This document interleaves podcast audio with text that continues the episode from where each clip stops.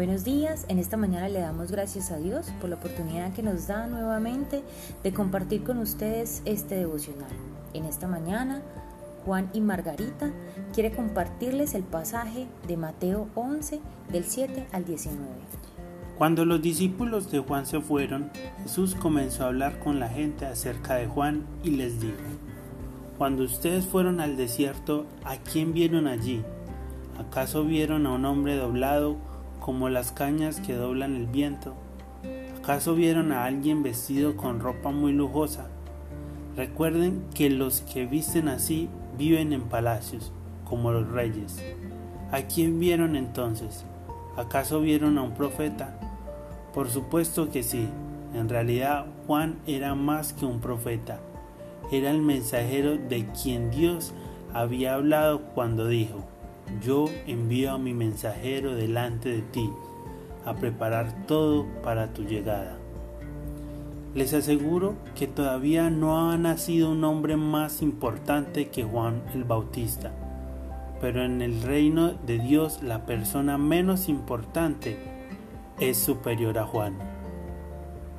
Desde que Juan el Bautista comenzó a predicar hasta ahora, el reino de Dios avanza a pesar de sus enemigos. Solo la gente valiente y decidida logra formar parte de él.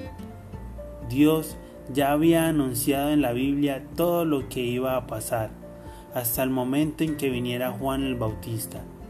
Y créanlo o no, cuando Dios dijo que enviaría al profeta Elías, se estaba refiriendo a Juan el Bautista. Si en verdad tienen oídos, presten atención. Ustedes, los que viven en esta época, son como los niños que se sientan a jugar en las plazas y les gritan a otros niños: Tocamos la flauta, pero ustedes no bailaron. Cantamos canciones tristes, pero ustedes no lloraron. Porque Juan el Bautista ayunaba y ustedes decían que dentro de él había un demonio. Luego vine yo, el Hijo del Hombre, que como y bebo, y ustedes dicen que soy un glotón y un borracho, que soy amigo de la gente mala, mala fama y de los que no obedecen a Dios. Pero recuerden que la sabiduría de Dios se prueba por sus resultados. En este pasaje nos llama mucho la atención y es para nosotros sorprendente cómo en este caso Dios o no, Jesús está dando un concepto acerca de Juan el Bautista, cómo él lo logra ver. Y cuando habla en el pasaje, en el versículo siete, que dice: ¿acaso vieron a un hombre doblado como las cañas?, hacía referencia de que Juan no era una persona inestable, por el contrario, era una persona estable, una persona firme. ¿O acaso vieron a alguien vestido con ropa muy lujosa? Era una persona que no se dejaba contaminar por la sociedad o por la comodidad o lo que pudiera tener. Recuerden que esas personas lujosas son los que viven en palacios. Él podía ver que Juan era una persona centrada y ubicada en quien era. Qué tan bonito, importante, valioso fuera que Jesús pudiera tener un concepto así de esta manera acerca de nosotros, que Dios pudiera decir de cada uno de nosotros: Él es de esta manera o de aquella, y pudiera sentirse orgulloso y ver el valor que nosotros podemos tener en sus manos. Es muy importante cuando vemos acá en el pasaje que Él dice que no ha nacido un hombre más importante que Juan el Bautista, pero que cualquier persona menos importante podía ser superior a Juan. Y esto nos lleva a pensar que Dios puede usar aún a la persona más insignificante a nuestros ojos para ser superior a nosotros, desde que esté centrado y concentrado en cuál es su propósito y su llamado. Dice ya en el doce, dice: solo la gente valiente y decidida logra formar parte de él. Y es que nos está haciendo a nosotros un llamado, y es que cada uno de los que estamos aquí, los que estamos escuchando este devocional, somos mensajeros de Dios, como lo fue Juan el Bautista. Y nos está diciendo, solo los valientes y los, y los decididos. ¿Por qué valientes? Porque la palabra nos estaba diciendo que Juan avanzaba, que Juan predicaba, que Juan llevaba el mensaje a pesar de los enemigos, a pesar de la violencia que había en esa época.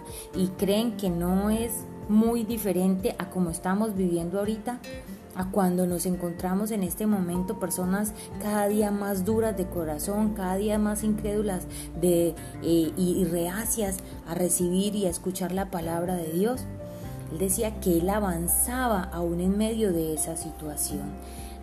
También podemos ver que dice, ustedes los que viven en esta época son como los niños que se sientan a jugar en las plazas y les gritan a otros niños, tocamos la flauta pero ustedes no bailaron, cantamos canciones tristes pero ustedes no lloraron.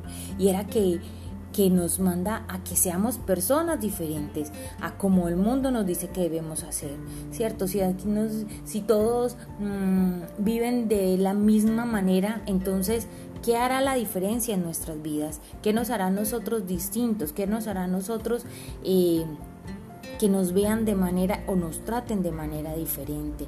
Y es nuestro actuar. Por eso ellos podían decir que Juan el Bautista ayunaba y hacía ciertas cosas y lo podían ver como una persona que tenía un demonio, y Jesús venía y hacía otras cosas. Jesús era una persona que comía, eh, era una persona que compartía con publicanos, que compartía con predicadores, entonces también estaba mal.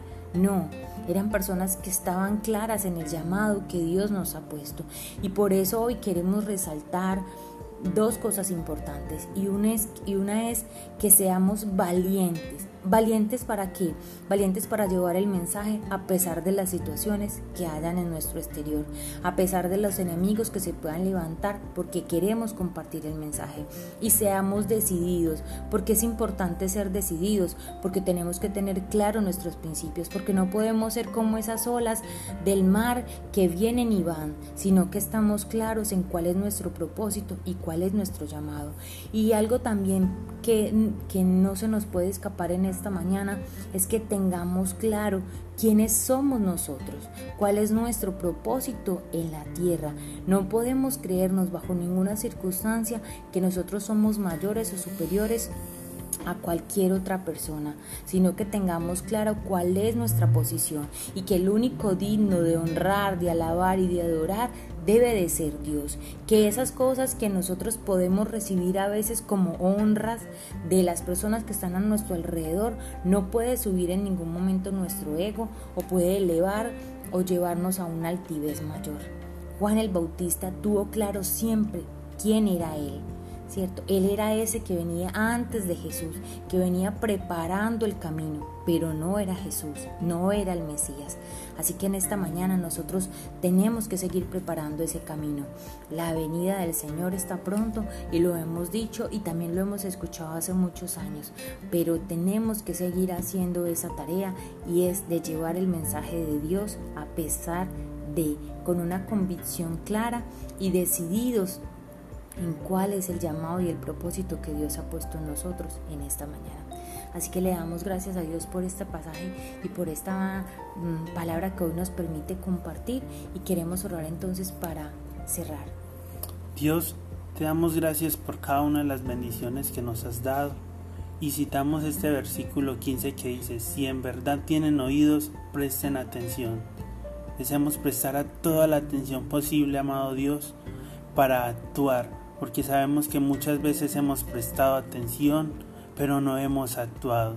Ayúdanos a ser diferentes, ayúdanos, Señor, a seguirte, a ser radicales y a llegar a ese concepto que deseas tener sobre nosotros.